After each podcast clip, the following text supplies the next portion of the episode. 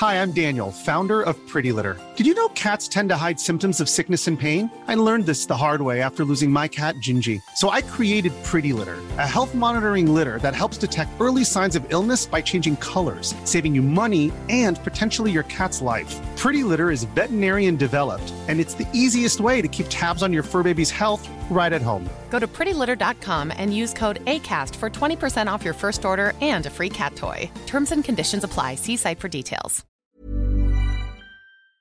In three, two, one. Seven things you probably didn't know you need to know. I'm Jamie East and this, this is the Smart seven Best of twenty twenty. Hello and welcome to the Smart seven Best of twenty twenty. I'm Jamie East and over the next few days we're going to look back at some of the biggest stories from the Smart seven this year.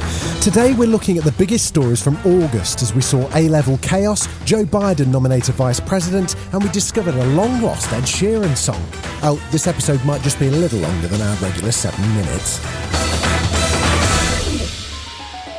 Tuesday the fourth of August saw a sudden and catastrophic event in Lebanon as the city of Beirut was devastated by a massive explosion.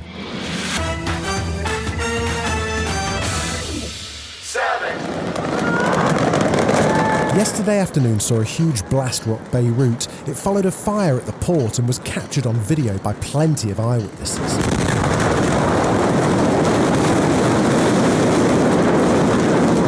The blast appears to have been caused by over two thousand tonnes of ammonium nitrate, which had been seized six years ago and stored in the port, which caught fire and exploded. The blast was so strong it could be felt in Cyprus over one hundred fifty miles away. There are dozens of dead and thousands of injuries as a huge area was devastated by the explosion, including local hospitals.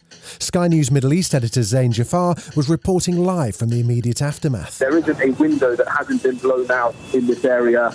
Uh, it is a very busy area, uh, full of offices, uh, media companies, uh, shops and restaurants and, and cafes. Uh, which would have been open today. Uh, Lebanon is, is re, uh, re-entered a sort of lockdown here because of COVID nineteen, but actually reopened the country on uh, today and tomorrow, which meant that there was a lot of traffic, a lot of footfall in downtown Beirut. The reopening of schools turned into a major drama in August as concerns about coronavirus were brushed aside by the government.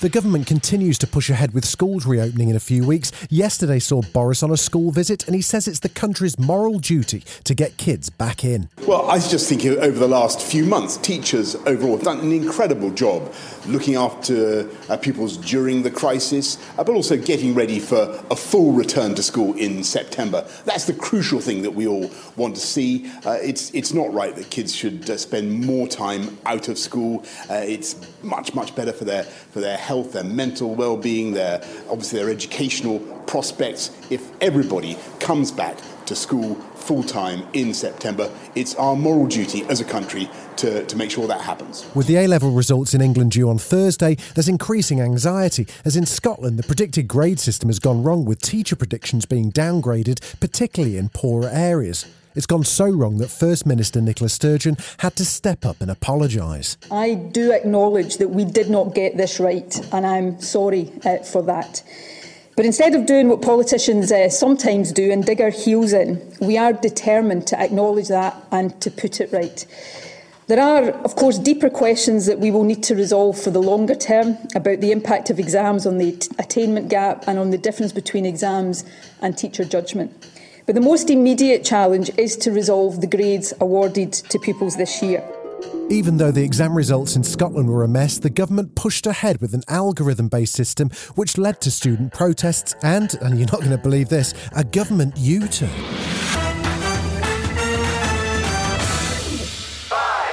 After more than a week of predicted trouble with A-levels and student protests across the country this weekend, the government finally gave in and did a U-turn. They'll now accept teacher grades as the final exam results instead of depending on the much maligned algorithm that appeared to discriminate against poorer schools and areas.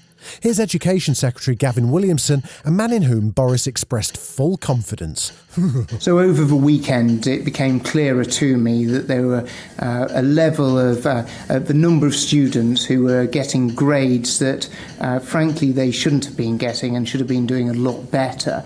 The first course would be to always make sure that we have the most robust and broad-ranging appeals process, and that's what we had worked to ensure that was put in place. But it became evident that further action needed to be taken. It was an election year in the United States, and once Joe Biden had won the nomination for the Democrats, the big question was who would he pick as his vice presidential candidate? Kamala Harris was announced yesterday as Joe Biden's vice presidential pick, and the Biden team released video of the Zoom call in which he broke the news to her. Hi, hi, hi, hi. Sorry to keep you. No, that's all right. You ready to go to work? Oh, my God. I'm so ready to go to work. First of all, is the answer yes? The answer is absolutely yes, Joe, and I am ready to work. I am ready to do this with you, for you. I, I just, I'm just... deeply honoured, and I'm very excited. And this is why she's the nominee. At the first Biden-Kamala joint event last night, she really let Donald have it. Trump is also the reason millions of Americans are now unemployed. He inherited the longest economic expansion in history from Barack Obama and Joe Biden. And then, like everything else he inherited, he ran it straight into the ground. We're not claiming to be psychic on the Smart seven, but we did predict the U S election results back in August. Well, not us personally, but we know a guy who did.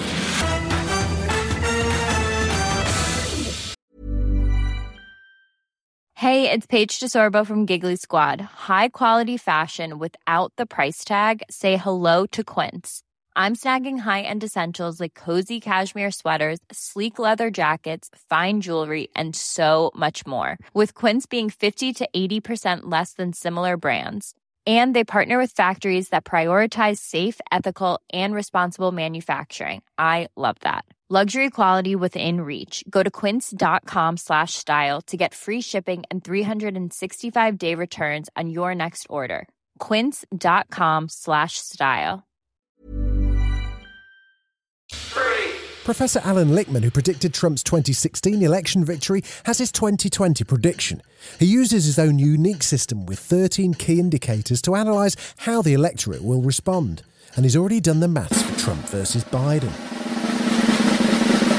Keys predict that Trump will lose the White House. Don't just take my word for it. There are forces at play outside the keys. Voter suppression, Russian meddling.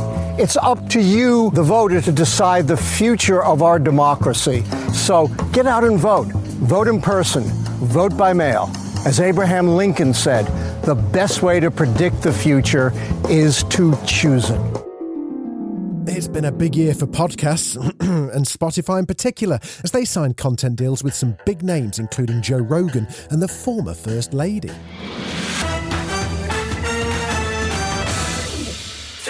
Michelle Obama launched a new podcast last week, and in her second episode she opens up about how she's feeling, and given the current climate, it's not surprising that she's feeling a bit depressed. There have been periods throughout this quarantine where I just have felt too low.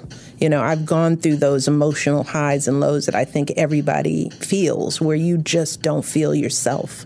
And sometimes I've there've been a, a week or so where I had to surrender to that and not be so hard on myself and say, you know what, you're just not feeling that treadmill right now. Ed Sheeran took most of twenty twenty off, but it did make the news when a lost song was discovered. Ed Sheeran is one of the world's most successful solo artists, but did you know he recorded his first album when he was just thirteen? It was called Spinning Man, and there were only twenty copies burnt onto C D. Apparently it was mainly songs about a girl called Claire who broke his heart, and now a copy is up for auction.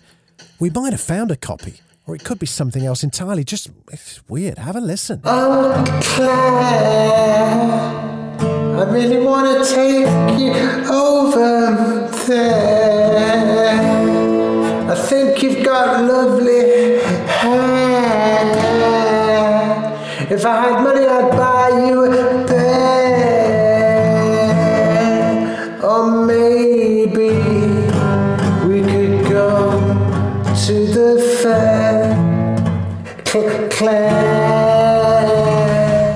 been the Smart seven.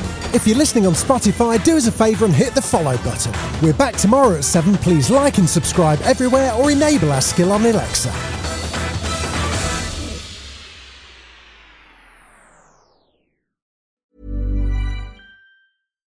Hi, I'm Daniel, founder of Pretty Litter. Cats and cat owners deserve better than any old-fashioned litter. That's why I teamed up with scientists and veterinarians to create Pretty Litter. Its innovative crystal formula has superior odor control and weighs up to eighty percent less than clay litter. Pretty Litter even monitors health by changing colors to help detect early signs of potential illness. It's the world's smartest kitty litter. Go to Pretty Litter dot com and use code ACAST for twenty percent off your first order and a free cat toy. Terms and conditions apply. See site for details.